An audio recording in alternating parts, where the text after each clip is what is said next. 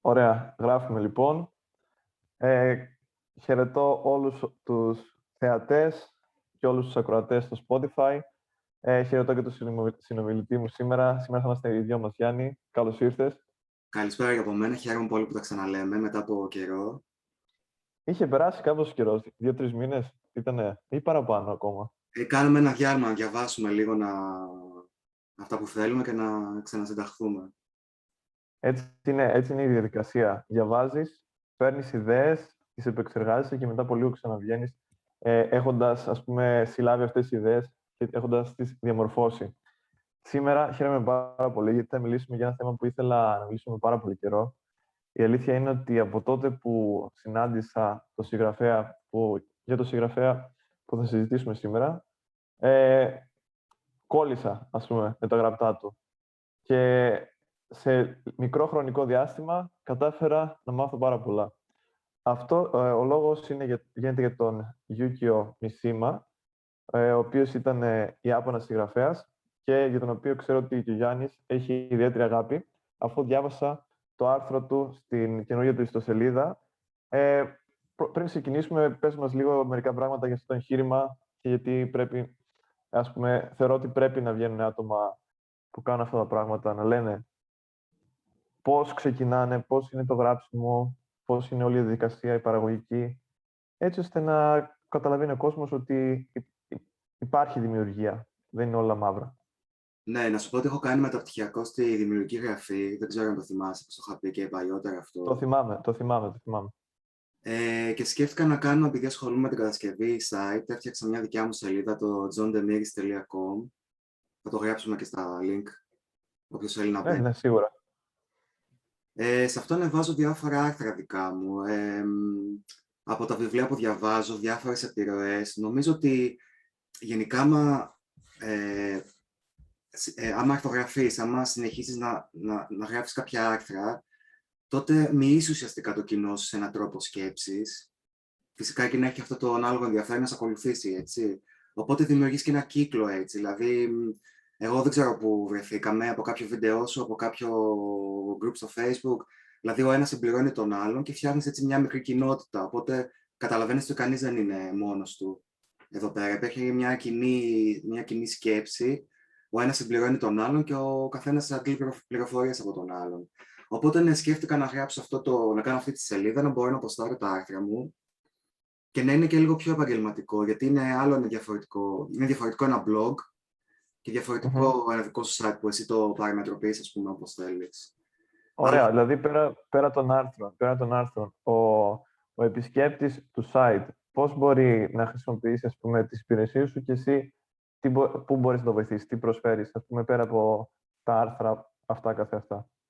Οι υπηρεσίες μου είναι και για την αρθογραφία, δηλαδή αν θέλει κάποιος να δει πώς μπορεί να γράφει ένα άρθρο ε, ή ξέρω εγώ σε εργασίες του, πώς μπορεί να δομήσει το λόγο του ή σκέφτεται να γράψει, uh-huh. να γράψει μια ιστορία, πώς, πώς θέλει να δομήσει τους χαρακτήρες του, ε, το κείμενό του, από πού ξεκινάει, πού τελειώνει, το ταξίδι του ήρα.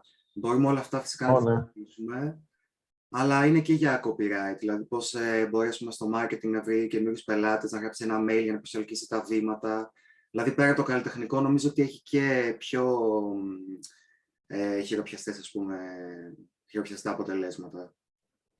Α πούμε, μιας και κάνουμε αυτή την εισαγωγή και θεωρώ ότι πρέπει να τα λέμε και αυτά τα πράγματα, ε, υπάρχουν πάρα πολλές δουλειές οι οποίες οι εταιρείες ψάχνουν content writer.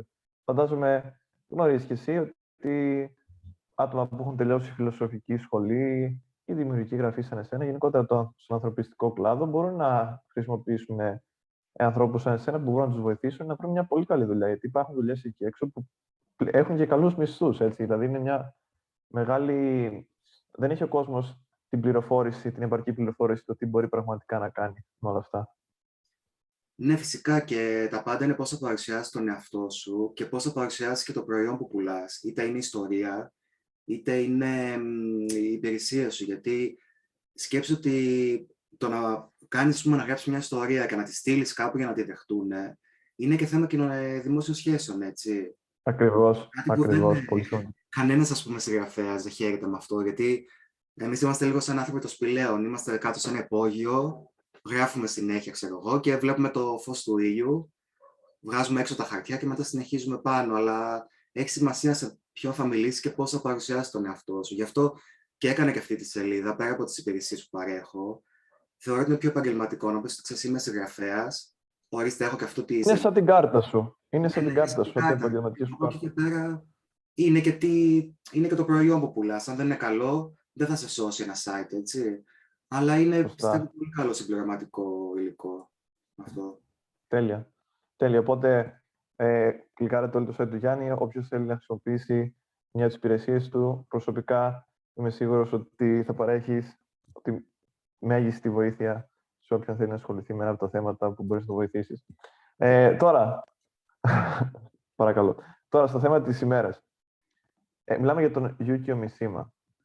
Για όσους δεν έχετε ιδέα ποιος είναι ο Yukio Mishima, μείνετε στο podcast, γιατί για να είστε σε αυτή την εκπομπή, πιστεύω ότι θα σας αρέσει πολύ το θέμα. Ε, πρώτα απ' όλα, εσύ πώς έμαθες το Yukio Mishima και σε ένα που δεν έχει ιδέα, γιατί, γιατί είναι γνωστός ο Mishima σήμερα, ποια είναι τα βασικά πράγματα που. Κοίταξε, εγώ τον μια εικόνα που είναι είναι με το σώμα του γυμνό πάνω, ε, νομίζω, Α, ναι. ένα δέντρο είναι και έχει παντού βέλη να τον τρυπάνε. Θα τη βάλουμε αυτή στο βίντεο. Ναι, και είναι από ένα, μια ζωγραφιά που λέγεται το πορτρέτο του Αγίου Σεβαστιανού, κάπως έτσι λέγεται, ναι. Σε Σεβάστιαν, αν δεν κάνω λάθος, το οποίο αποτέλεσε μεγάλη πηγή έμπνευσης για το και ο Μισήμο. Ουσιαστικά δείχνει ένα, τον Άγιο Σεβαστιανό που τον τρυπάνε τα βέλη, το οποίο σε, συνδυάζει αυτό που λάτρευε πάντα ο Μισήμα, το, τον ερωτισμό. Mm-hmm. λένε ότι έχει μία ομοφιλοφιλική ας πούμε, ματιά ο πίνακας, με τον τρόπο που παρουσιάζει τον νεαρό πάνω στο το θάνατό του. Το ένα είναι αυτό, η ερωτική αυτή ματιά, και το δεύτερο είναι ο θάνατος. Οπότε αυτά τα σύμβολα είναι δύο από τα, τα ενδιαφέροντα του Μισήμα. Ο θάνατος, που ταυτίζεται με τον έρωτα, και το ανθρώπινο σώμα. Αυτά τα δύο.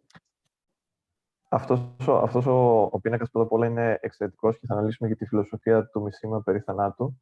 Ε, να πω και εγώ τη σειρά μου ότι ε, το, το Μισήμα, πρώτα απ' όλα ο Γιούκιο Μισήμα ήταν Ιάπωνα συγγραφέας του 20ου αιώνα. Γράψε κυρίως μετά πολεμική, μετά το δεύτερο παγκόσμιο πόλεμο ε, περίοδο. Ήταν και τα χρόνια της μέγιστης ας πούμε, δραστηριότητάς του.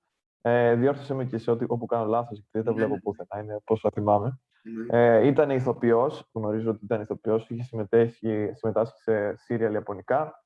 Ε, ήταν στην ουσία ένα καλλιτεχνικό πνεύμα και έφτασε τέλος πάντων για κάποιο λόγο και έγινε σαν celebrity της Ιαπωνίας, εγώ κάπως έτσι το κατάλαβα. Ναι. Ήταν celebrity. Ε, είχε πολύ καλές σχέσεις με τους Αμερικάνους, παρόλο που, από ό,τι καταλαβαίνω, δεν, του άρεσε τίποτα πόσο αντιπροσώπευε η αμερικανική κουλτούρα, ας πούμε, και όλο αυτός ο τρόπος ζωής. Και στην ουσία ήταν πρώτα απ' όλα απόγονος οικογένειας Σαμουράι. Στην ουσία ήταν αριστοκράτης, ο μισημα Και ως αριστοκράτης ήταν από αυτούς που ήταν οι λεγόμενοι, ας πούμε, οι βασιλικοί της Ιαπωνίας, από ό,τι κατάλαβα, τους βασιλικούς της Ιαπωνίας, οι οποίοι έβλεπαν ότι η χώρα τους θα τίνει να εκβιομηχανιστεί πλήρως και να ακολουθήσει τα δυτικά πρότυπα και να εκδυτικοποιηθεί και να χάσει κάθε στοιχείο ανατολίτικης ταυτότητας. Και αυτό είναι και σήμερα η πάλι στην Ιαπωνία. Για όσους δεν ξέρουν, η Ιαπωνία παλεύει μεταξύ αυτού του παρελθόντος που είχε, του ένδοξου παρελθόντος, ε, αυτό τον σαμουράι, όλων αυτών που εμείς τα φανταζόμαστε και λέμε ότι ωραία που είναι, και αυτό που της άλλης κουλτούρας, ας πούμε, της κουλτούρας των, της μεγάλης πόλης, του Τόκιο, ε, δεν ξέρω, σαν, ας πούμε, σαν τη Νέα Υόρκη της Ανατολής, το φαντάζομαι εγώ, το Τόκιο περίπου. Ναι. Ε, όπως και να έχει, ε, είναι εντυπωσιακό, ας πούμε, και εγώ τον έμαθα τον ε, μισήμα από το βιβλίο τους Sun Steel, που θέλω, που είναι, ταιριάζει πάρα πολύ και αυτό που έλεγε στην αρχή, που το Sun Steel είναι στην ουσία όλη η πορεία του μισήμα σχετικά με το σώμα, την ύλη, το πνεύμα και πόσο ο ερωτισμός, αυτός ο ερωτισμός που σε διάφορα σημεία του βιβλίου είναι και ο αρχαιοελληνικός ερωτισμός, με, με την σημασία του έρωτα των αρχαίων Ελλήνων, ε, πώς μπορεί να διαποτίσει τη ζωή και το πνεύμα και το σώμα ενός καλλιτέχνη, έτσι ώστε να φτάσει προς το απόλυτο. Και έχουμε και ένα απόσπασμα να διαβάσουμε. Ε, εσύ, ας πούμε, ποια έργα του έχεις διαβάσει, τα οποία, για τα οποία ας πούμε, μπορείς να πεις και στον αμύητο αναγνώστη, ας πούμε, ή αμύητο θεατή που θέλει να διαβάσει με σήμερα. Τι έχεις διαβάσει; Έχω διαβάσει, όπως λες, το Sun and Steel και τις εξομολογήσεις μιας μάσκας, αυτά τα δύο. Αλλά να σου πω ότι μου κάνει εντύπωση που έχει και πολύ υλικό στο διαδίκτυο να βρεις για το μισήμα. Δηλαδή, έχει φωτογραφίες, έχει εικόνες, έχει πολέμιους, έχει... Δεν είναι ένα, δηλαδή ένας φιλόσοφος που, ξέρω εγώ, τι να σου πω τώρα, Νίτσε, ναι, έχει φιλοσοφία, οκ. Ε, είναι αυτό και αυτό για να διαβάσεις. Ε, σε αυτόν βλέπεις ένα, θα έλεγα, μεταμο, μια μεταμοντέρνα λογική, μέσα την εμπορευματοποίηση, ας πούμε, του σώματός του, να το πούμε έτσι, από τις φωτογραφίες ναι. που έκανε. Δηλαδή πηγαίνει λίγο και σε μεταμοντέρνες, ε, μεταμοντέρνους δρόμους. Ε, να σου πω για το Sun and Steel, που ουσιαστικά είναι η βιογραφία του, έλεγε για τις λέξεις, ας πούμε, ότι οι λέξεις είναι σαν το οξύ στο στομάχι. Ναι, ναι, ναι ότι οι λέξεις από τη στιγμή που βγαίνουν μέσα από το στόμα σου χάνουν την αξία τους. Ε, χάνουν το νόημα. Ναι, γιατί φύρονται. και έλεγε, ας πούμε, επίσης για το σώμα, ότι θα πρέπει να είναι ένα δεύτερο κομμάτι, ας πούμε, του μυαλού, ότι ένα σώμα από μόνο του δεν σημαίνει κάτι. Έτσι. Και θυμήθηκα τώρα αυτό, αυτό που... Αυτό, ε, αυτό για, απλά σε να συνεχίσει, αν, αν μπορείς να το αναλύσεις λίγο περισσότερο. Ναι, ε, να σου πω ας πούμε για τους αρχαίους Έλληνες που έλεγαν ε, για τη με, μετά θάνατο ζωή, έτσι. αυτοί που θα μπορέσουν να κρατήσουν το σώμα τους σύμφωνα με την αρχαία ελληνική λογική ήταν οι ήρωες, οι μόνοι. Αυτοί που είχαν το συνδυασμό του, του κανονικού του σώματος και της ψυχής σε ένα τέλειο πράγμα, σώμα και ψυχή σε ένα. Που εντάξει, αν το πάμε πιο μετά, έχει να κάνει με τη φιλοσοφική λίθο, που θέλει να κάνει, ας πούμε, το... οι αλχημιστές που θέλουν να βρουν τη φιλοσοφική λίθο, που είναι το χρυσό. Που το χρυσό τι είναι, το τέλειο σώμα με πνεύμα, αυτή την ένωση. Οπότε μισήμα τι έλεγε, ότι το σώμα θα πρέπει να αντικατοπτρίζει το μυαλό, ε, mm-hmm. το μάλλον. Και φέρνει ως αντιπαραβολή, ας πούμε, το Χριστό και τις, ε, από το Σταυρό που είχε, ας πούμε, τα σημάδια εδώ πέρα. Τις πληγές από τα καρφιά. Πληγές, τα στίγματα, τα στίγματα του Χριστού. Ε, οπότε, σύμφωνα με τη μοντέρνα λογική, το σώμα δεν ε, αντικατοπτρίζει σήμερα πλέον τίποτα, αν είναι μόνο για, για την ομορφιά, να υπάρχει μόνο για να υπάρχει. Γιατί ο Μισήμα χρησιμοποίησε το σώμα του για άλλους σκοπούς, έτσι, για να προτάξει, ας πούμε, το δικό του εθνικισμό ή τη δική του διαμαρτυρία για το έντοξο παρελθόν της ε, χώρας του. Mm-hmm. Αυτά είναι σε πρώτο βαθμό, ας πούμε, τα, κάποια από τα πράγματα που θέλει να πει ο Μισήμα σχετικά με το σώμα. Ε, εμένα μου άρεσε αυτό που λέγαμε πριν, ας πούμε, πριν ξεκινήσουμε, κάναμε και ένας αστείο σχετικά με το, το ύψος που είμα, ήμασταν στην κάμερα και δύο. Ναι, ναι, ναι, αστείο. Είπε, είπες για το σύνδρομο, ας πούμε, που είχε με σήμα, ναι. το inferiority complex, ας πούμε. Είναι ο σύνδρομος της αντίληψης ότι δεν είσαι αρκετά καλός και είσαι κατώτερος από άλλους. Ναι. Ε, ας πούμε, ο Μισήμα ήταν ένας άνθρωπος κοντός, έτσι, νομίζω ήταν γύρω στο 70 ή πιο κοντός.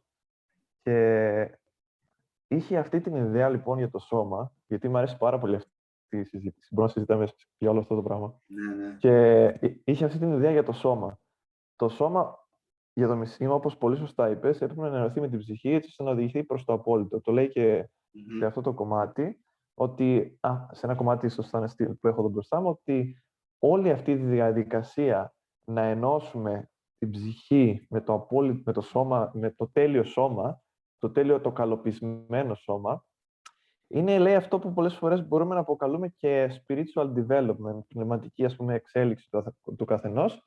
Και αυτό, λέει, οφείλεται is due to the desire that lurks to a greater or lesser extent in all human beings to fashion themselves, however unsuccessfully, in the image of the absolute to come. Ναι. Ότι είναι όλη αυτή η προσπάθεια και σχεδόν είμαστε και καταδικασμένοι, ας πούμε, να αποτύχουμε κιόλας, οπότε είναι και λίγο ε, μηδενιστικό, άμα το σκεφτεί κανείς. Αλλά αυτός ο άνθρωπος, είχα δει και σε ένα ντοκιμαντέρ, το οποίο μπορεί ο καθένας να βρει στο YouTube, είχε, συζητούσε ένα, ένας, ένας ερωμένος, νομίζω ήταν, ε, που είχαν σχέση, γιατί όντως ήταν, ε, δεν ξέρω, τον, ήταν by με τη σημερινή ορολογία ο Μισήμα. Ε, να σου πω ότι αυτός μεγάλωσε με τη γιαγιά του μέχρι τα 12, αλλά δεν του επέτρεπε η ίδια η γιαγιά του να βλέπει άλλα παιδιά. Μάλιστα έλεγε και όλος ότι δεν του επέτρεπε να βλέπει το φως του ηλίου. Δεν ξέρω αν το νοούσε κυριολεκτικά. Και ο πατέρας του το θεωρούσε πολύ καχεκτικό. Ήθελε να το βάλει στην κυβέρνηση, στο στρατό βασικά να το βάλει. Αλλά το θεωρούσε ναι. πολύ καχεκτικό από άποψη σώματος. Και λένε, ας πούμε, δεν ξέρω αν ισχύει, ότι όλη αυτή η αιμονή του με το σώμα έχει να κάνει με έναν γκέι εργαστή του που τον απέρριψε επειδή τον βρήκε πολύ επίσης καχεκτικό. Δηλαδή του είπε ότι ναι. Δεν είσαι αρκετά μειώδης για μένα.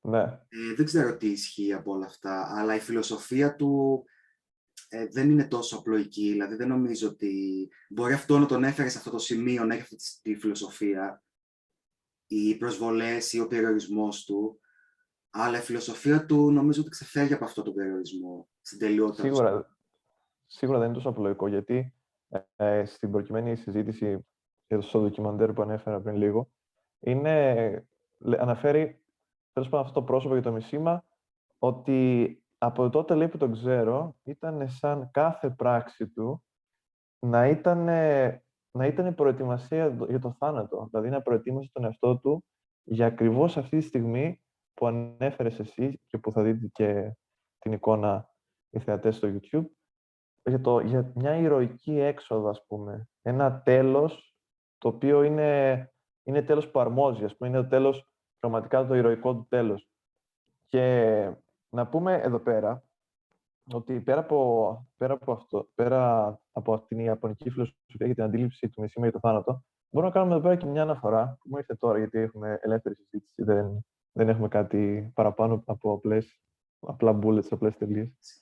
Ναι. Ε, στην ελληνική φιλοσοφία, ο Πλάτωνας ε, στην ουσία λέει ότι η φιλοσοφία είναι η προετοιμασία για το θάνατο.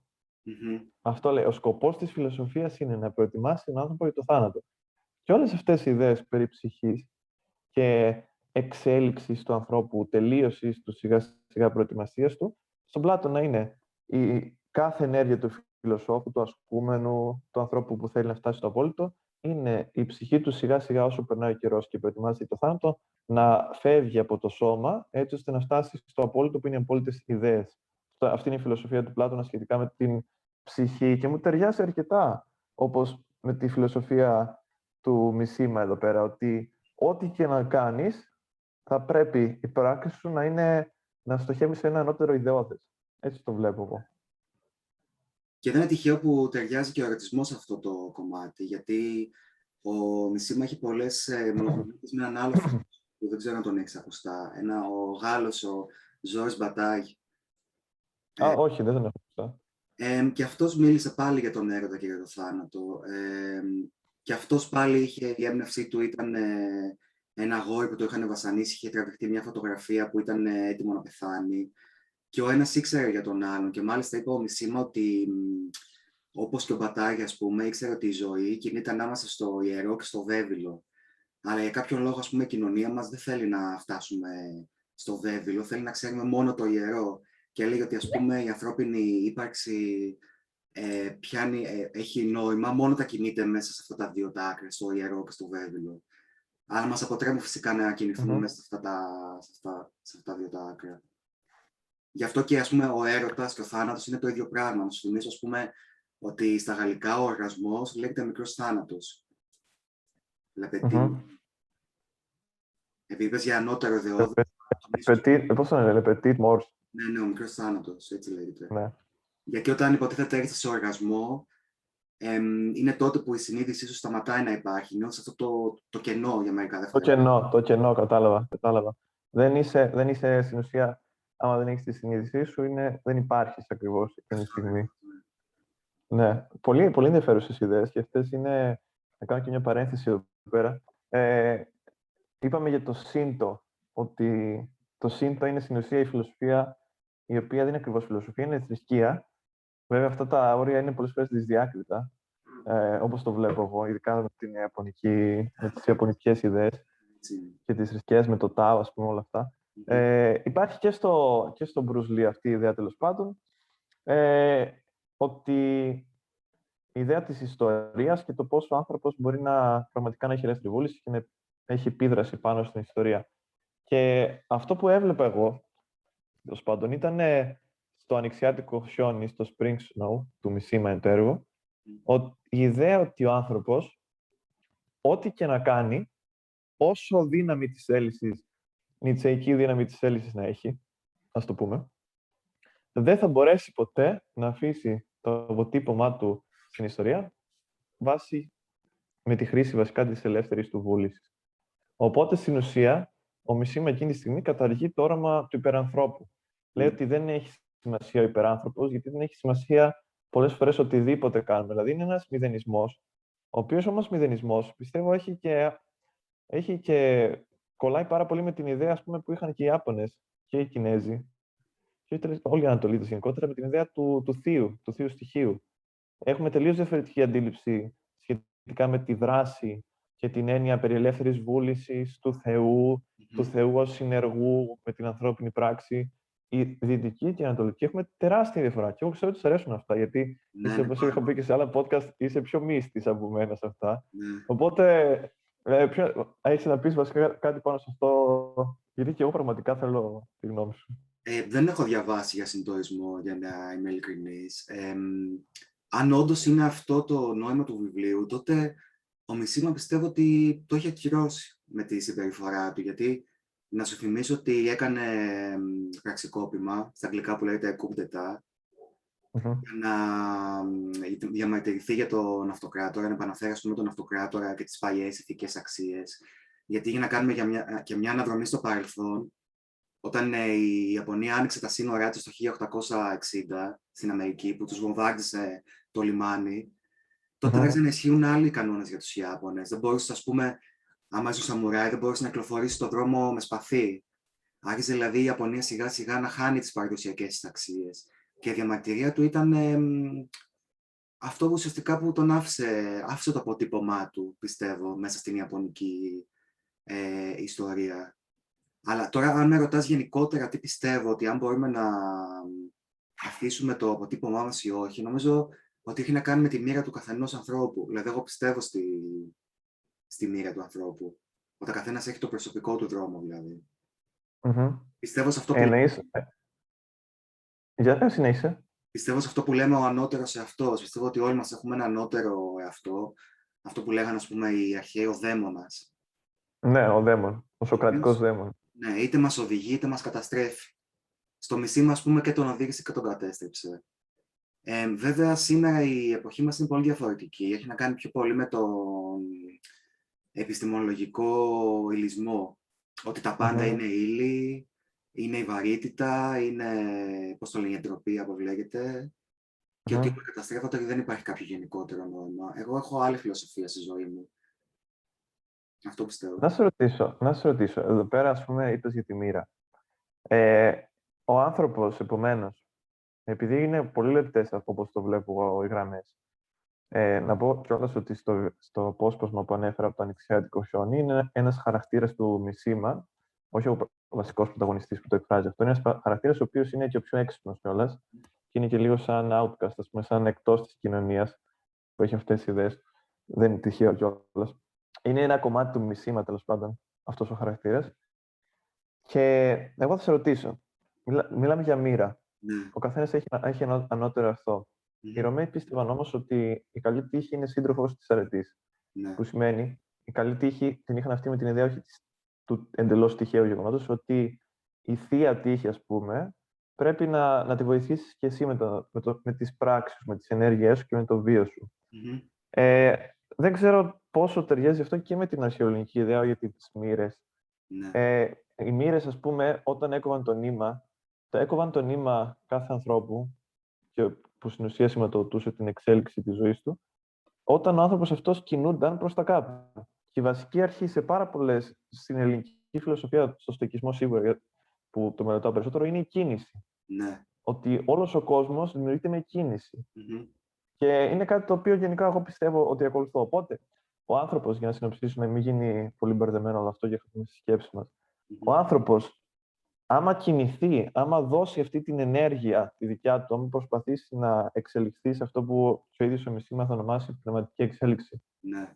Αυτό θα έχει επίδραση ή εσύ πιστεύεις ότι δεν έχει σημασία και ότι όλα είτε κάνουμε είτε δεν κάνουμε έχουν πάρει απριόρι τον δρόμο τους; Ναι, ε, νομίζω το αναφέρει αυτό στο Sun and Steel, άμα είχες διαβάσει, είναι στα πρώτα κεφάλαια, που έλεγε ότι οι περισσότεροι ας πούμε, φιλόσοφοι ασχολούνται με τη νύχτα, ρε παιδί μου.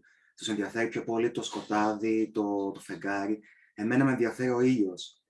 Και έλεγε, mm-hmm. ας πούμε, για ένα περιστατικό που πήγε σε ένα λιβάδι και έπεφταν οι αχτίδες του ηλίου και ένιωθε ότι σαν να τις χαϊδεύει, ας πούμε, σαν να είναι χόρτα, ρε παιδί μου. Και τον ήλιο πώς τον εννοούσε, εννοούσε αυτή την πνευματική εξέλιξη προς τα πάνω. Mm-hmm. Δηλαδή, διαβάζω, εξελίσσομαι προς τα πάνω, αυτή την ιεραρχία προς τα πάνω. Και το ατσάλι ουσιαστικά τι ήταν, η σφυρηλάτηση του πνεύματος και του σώματος. Συνδύαζε αυτά τα δύο. Εγώ θα σου πω πολύ απλά ότι πιστεύω ότι άμα δεν κάνουμε αυτό που είπε ο Γιούγκ, αν δεν κάνουμε το ασυνείδητο συνειδητό, μπαίνουμε σαν ρομπότ προς ένα δρόμο. Ναι.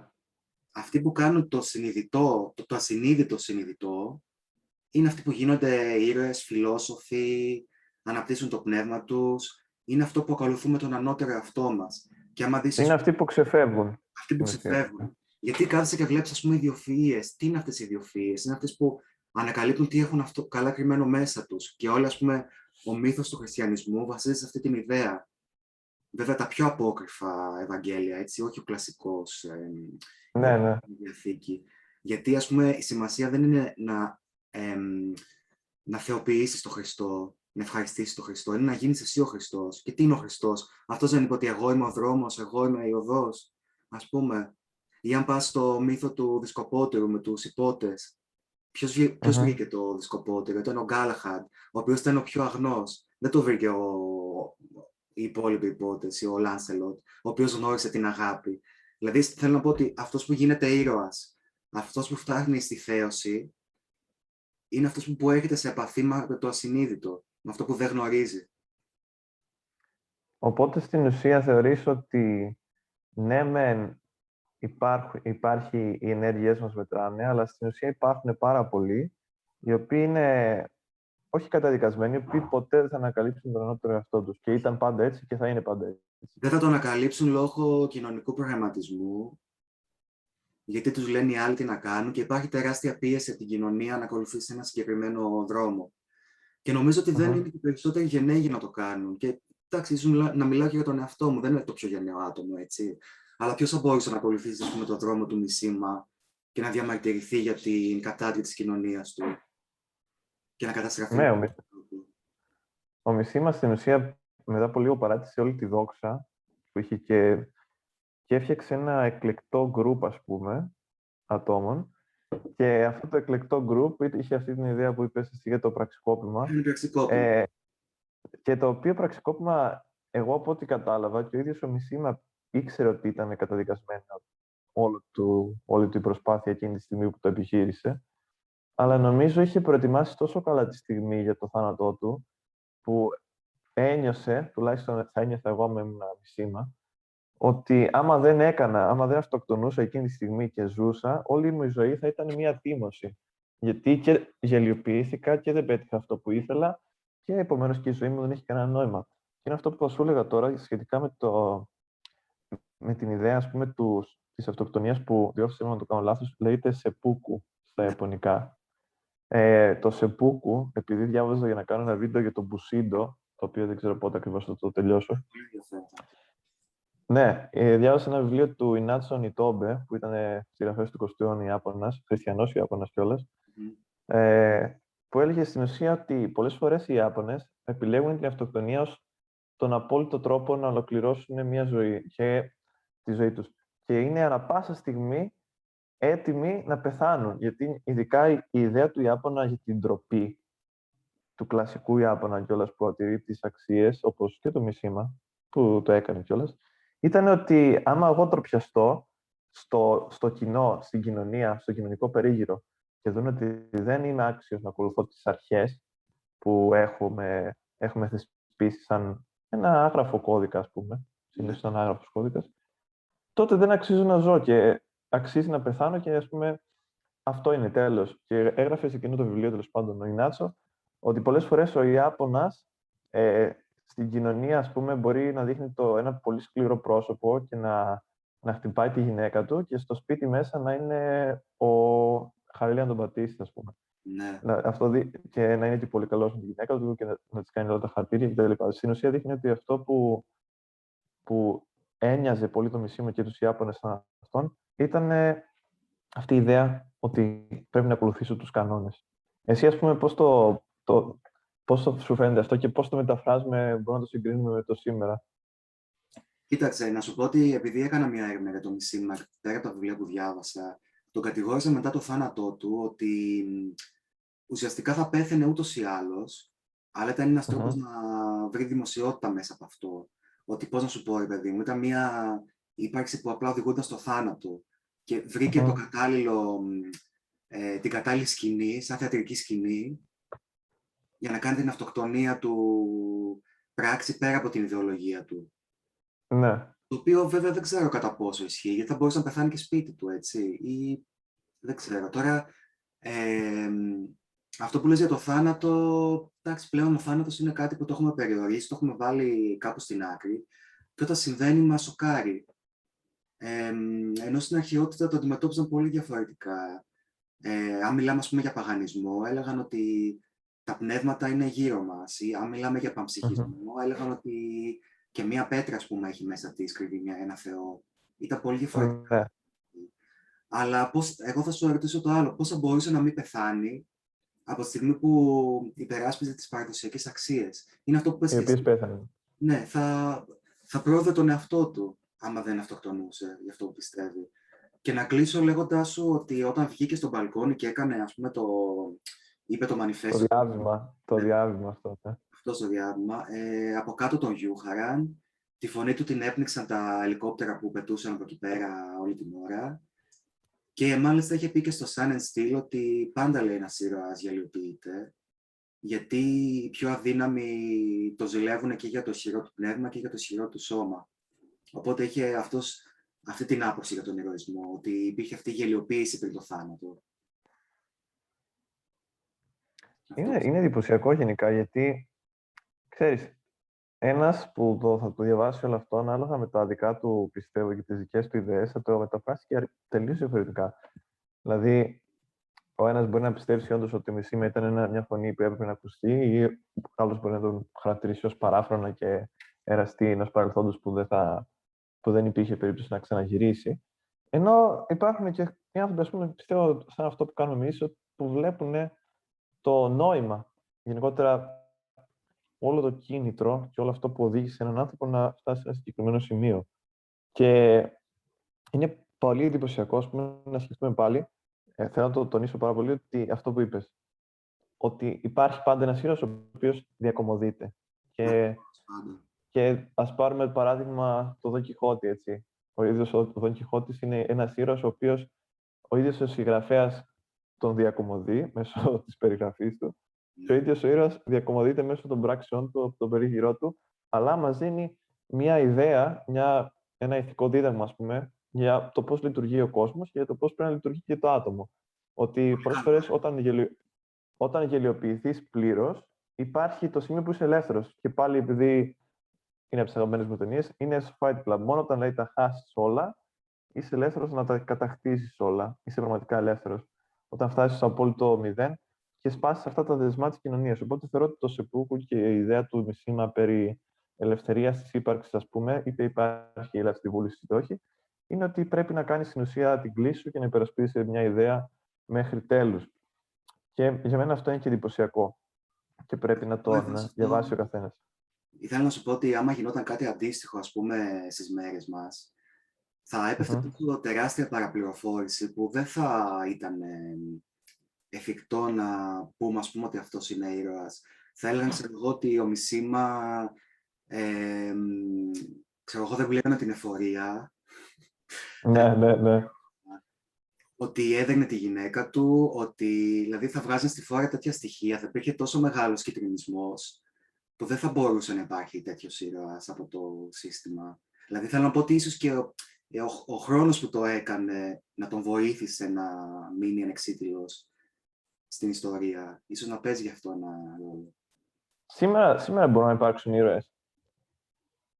Ε, Εννοώ όχι, ήρωες με μια ιδέα πιο ρομαντική. Γιατί, ας πούμε, ένας θα σου πει πάλι, για να, να δώσω λίγο και τη διαφορά στις φιλοσοφίες, ένας θα σου πει ότι, ας πούμε, αυτό το αφήγημα, οι γιατροί είναι ήρωες, οι νοσοκόμοι είναι ήρωες. Οι άνθρωποι εκτελούν ένα πολύ δύσκολο έργο. Είχαν βάρδιες, τόσο πάντων, κάνουν τη δουλειά τους, έπρεπε να, ναι. να νοσηλεύσουν μεγάλες δεκάδες ανθρώπων, τέλος πάντων. Αλλά, ξέρεις, πέρασε το αφήγημα ότι είναι ήρωες. Και αυτό ήταν το αφήγημα εν πολλής κατασκευασμένο. Έτσι, δηλαδή, άμα δεν στο μετέδιδε κανεί όπω συμβαίνει πάντα, δεν θα το ήξερες. Και δεν σου μετέδωσαν απλώς το γεγονός, σου μετέδωσαν το γεγονός, δεν σου μετέδωσαν ότι οι γιατροί γιάτρεψαν τόσους, οι ήρωες γιατροί ναι. γιάτρεψαν τόσους. Οπότε στην ουσία, ε, μήπως οι ήρωες βαφτίζονται, αν τους βαφτίζει κάθε εποχή ανάλογα με τις αξίες που έχει, γιατί άμα συμφωνήσουμε και οι δύο ότι ο, ο, ο, ο Μισήμα σήμερα θα θεωρούταν ένας γελίος, σήμερα, άμα έκανε όλα αυτά, θα τον χαρακτήριζαν, θα τον έβαζαν στην ίδια κατηγορία με το Σφακιανάκι, ξέρω εγώ. Το σίγουρα, σίγουρα, κάτι, κάτι τέτοιο. Ε, ε, οπότε, μια εποχή βαφτίζει τους ήρωές της. Οπότε, μπορούμε να συγκρίνουμε ποιανής εποχή οι ήρωες είναι εκείνοι που θα μας οδηγήσουν προς κάτι ανώτερο; Ναι. Κοίτα, πιστεύω ότι στη σημερινή εποχή έχουμε την ηρωοποίηση του θύματος. Δηλαδή, είναι, mm-hmm. πώς είναι ο ήρωας που κατακτούσε, έφερνε στο φως τα, τα ιδανικά της κάθε κοινωνίας, θυσιαζόταν ο ίδιος με αυτα, αυταπάρνηση για να μπορεί να υπάρξει αυτή η κοινωνία, γιατί αυτό είναι και το νόημα του ήρωα. Είναι αυτός που, ας πούμε, ας πάρουμε το, το Χριστό, ρε παιδί μου, ο οποίος υποφέρει, αλλά ο Χριστός δεν έμεινε στη θέωσή του, δεν έφυγε, ας πούμε, στον παράδεισο και έμεινε εκεί. Ξανά ήρθε στη, στη γη για να μεταφέρει το, όσα, όλα αυτά που έζησε. Δηλαδή, ο ήρωας έχει να κάνει με την μεταβολή της συνείδησης του, του κανονικου κόσμου ως, ως προς μια καινούργια αλήθεια που δεν ξέρει ο, ο κόσμος. Αυτή είναι η έννοια του ήρωα. Ε, σήμερα είναι διαφορετικό το νόημα. Νομίζω ότι ο ήρωας είναι το θύμα. Αυτός που υπέμεινε, αυτός που... Αυτό που θα λέγαμε το underdog, ας πούμε. Ε... Ναι, ο, το outsider, αυτός που νικάει σε όλες τις πιθανότητες, αλλά ακόμα και αυτό αλλάζει. Δηλαδή, ένας που νικάει μέσα από όλες τις αντικσότητες και καταφέρει να πετύχει, συνήθως αντί να αποκτά μετά από λίγο, ξέρεις, μια άλλη ιδιότητα, μια άλλη διάσταση σαν χαρακτήρας, για κάποιο λόγο παραμένει κολλημένος σε αυτόν η ιδέα του, του παρελθόντος του. Δηλαδή, θα σας το πω, αυτός ο χαρακτήρας ο οποίος ηρωοποιείται, ας το πούμε, γίνεται ήρωας, ε, αντί να χτίζει ένα, ένα νέο χαρακτήρα, βασίζεται στο παρελθόν για να χτίζει το μέλλον. Και να το χτίζει το μέλλον μόνο μέσω του παρελθόντος. Για παράδειγμα, το, το Κούμπο έχει κάνει τόσο πολλά μπασκετικά μιλώντας, okay, που σήμερα κάθε φορά που αναφέρεται τον Τερκούμπο είναι το σκοτεινό παρελθόν, το, το κακό παρελθόν, το κακό, το παρελθόν της φτώχειας κτλ. Mm. Είναι εντυπωσιακό να σκεφτούμε σήμερα, όπως είπες, τι ακριβώς είναι ηρωικό. Που αν μη τι άλλο, είναι, είναι αξιομνημόνευτο, απλά σαν παρατήρηση είναι η διαφορά του τι πιστεύουμε για ηρωικό. Και για να μην το κουράσω πολύ, προσωπικά παρατηρώ ότι για να χαρακτηριστεί κάποιος ήρωας πρέπει να έχει να πεθάνει σε όλες αυτές τις παρελθόντικες ιδέες. Είναι αυτό που ξεκλειδώνει την ηρωική ιδιότητα. Ο Αχιλέ δεν γίνεται ήρωας πριν πεθάνει. Γίνεται ήρωας μετά που πεθαίνει. Και μετά που ξέρει ότι θα πεθάνει και πεθαίνει συνειδητά. Έτσι. Ο ναι. Οδυσσέας δεν γίνεται ήρωας μετά το θρίαμβο της Τρία, γίνεται θρίαμβος μετά τα ταξίδια, μετά όλη αυτή την ιστορία και μετά πώς με, μένει σαν μια ιδέα ο Οδυσσέας. Γι' αυτό και αναφέρεται και αναπαράγεται από τους φιλοσόφους και, και Οδύσσια είναι ακόμα και σήμερα και πάντα θα είναι αιώνια. Όλα αυτά είναι πρότυπα. Τότε πρέπει να συγκρίνουμε τα πρότυπα. Κοίτα, ο θάνατος είναι και σε συμβολικό επίπεδο, έτσι, γιατί ας πούμε τώρα είδα ένα podcast του Jordan Peterson που έλεγε ότι όταν δύο αντίπαλοι θεοί παλεύουν ας πούμε, σε μια κοινωνία, είναι διαφορετικά, δύο, διαφορετικά, δύο διαφορετικά point of views που παλεύουν μεταξύ τους. Οπότε θέλω να πω είναι το ίδιο και με τον ήρωα. Είναι ότι μια αντίληψη πεθαίνει, φτάνει στη θέωση, ζυμώνεται και έρχεται ξανά στην κοινωνία μια καινούργια αντίληψη, η οποία ξαναπλάθει την κοινωνία. Και θα ήταν ωραίο να κάνουμε και μια εκπομπή για τον αντι-ήρωα και πόσο σημαντικός είναι. Ω, ναι, σίγουρα. Και και θα μπορούμε να κάνουμε και αναφορές γιατί στη μοντέρνα κουλτούρα. Α πούμε, όταν είχα δει τον Black Panther, μου είχε κάνει εντύπωση ότι ο αντίρωα ήταν πιο σημαντικός από τον ήρωα. Και η λογική του, παρόλο που είναι νihilιστική, μηδενιστική, του Black Panther, είναι και πιο λογική, ας πούμε, έτσι. Να Ναι. δώσουμε τα όπλα σε όλο τον κόσμο για να αντισταθεί, να μην είναι τεχνολογία να ανοίξει σε λίγους. Ναι. Αλλά θέλω να πω ότι, ξέρεις, οι ιστορίες που βλέπουμε σε μυθολογικό πλαίσιο εμ, μετωσιώνονται και σε εσωτερικό πλαίσιο. Δηλαδή, θέλω να πω ότι αυτή η διαμαρτυρία του Μισήμα έχει, η ηχό που έχει αφήσει μέσα στους αιώνες, έχει σημασία και σήμερα. Θέλω να σου πει ότι, ξέρεις, υπάρχουν κάποιες παραδοσιακές αξίες που όσο και να τις αλλάξει ο μοντερνισμό, δεν, μπο- δεν μπορείτε να αλλάξουν. Γιατί ήταν και ένα Ναι. άτομο που το λέγανε από το 50, τον, τον λέγανε φασίστα οι αριστεροί Ναι. ακροδεξιό. Και τους έλεγε ότι όσο Πω, και εσύ. να πολεμάτε, οι, οι αξίες της Ιαπωνίας κάποια στιγμή θα έρθουν πάλι στην επιφάνεια. Ακόμη και με Ναι, το είναι θέμα. αυτός ο κύκλος. Ο κύκλος των ιδεών. Εγώ το πιστεύω αυτό, ότι κάθε εποχή, ακόμα και αν ε, χαρακτηρίζεται από την κυριαρχία μιας πολιτικής ομάδας, μετά από λίγο θα περάσει αυτή η κυριαρχία και θα δώσει χώρο στην επόμενη. Νομίζω είναι σχετικά αναπόφευκτο αυτό. Ή σχετικά, όχι, είναι αναπόφευκτο όντως. Αναπόφευκτο. Και, και ας πούμε, αυτή η αξία, για να το συνδέσουμε και με, ε, να το συνδέσουμε άλλα ελληνικά, είναι ας πούμε και η έξοδος του Μεσολογγίου, έτσι. Δεν μπορούμε να πούμε ότι και αυτή ήταν ένας θάνατο, ε, ο θάνατος αυτός, αυτή η έξοδος ήταν η νίκη, η νίκη στην ουσία της ζωής, της ύπαρξης, της ελεύθερης ύπαρξης. Μπορούμε να το πούμε. γι' αυτό. είναι. Πιστεύω κάθε καταστροφικό γεγονός φέρνει μια... Ή το Αρκάδι, το Αρκάδι στο Ρέθινα, άνθρωποι που ανατινάχθηκαν, έτσι, και στην κυριολεξία, ε, για να μην εχμαλωτιστούν.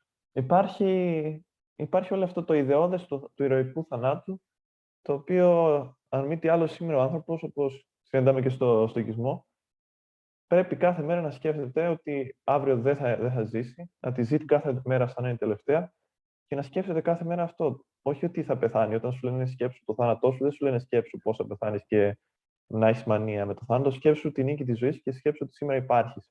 Ναι. Και ότι, ότι ακριβώς υπάρχεις είναι το μεγαλύτερο δώρο. Γιατί είτε στο ο Θεός, είτε, είτε ένα προϊόν εντελώς της τύχης, υπάρχεις για κάποιο λόγο από εκεί που δεν υπήρχες. Οπότε πρέπει να το εκμεταλλευτείς και να κάνεις κάθε μέρα ένα φεστιβάλ, σαν φεστιβάλ να τη ζεις. Μμμ. Α, το νόημα της ύπαρξης.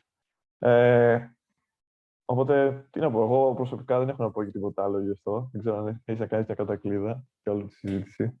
Ε, τίποτα, να πω ότι αυτό που είχα πει και πριν, ότι, που είναι λίγο παιδεμένο και θέλω να το ξαναπώ, να κάνουμε το ασυνείδητο συνειδητό, να δούμε τι, τι, τι μετράει για μας, ας πούμε, προσωπικά.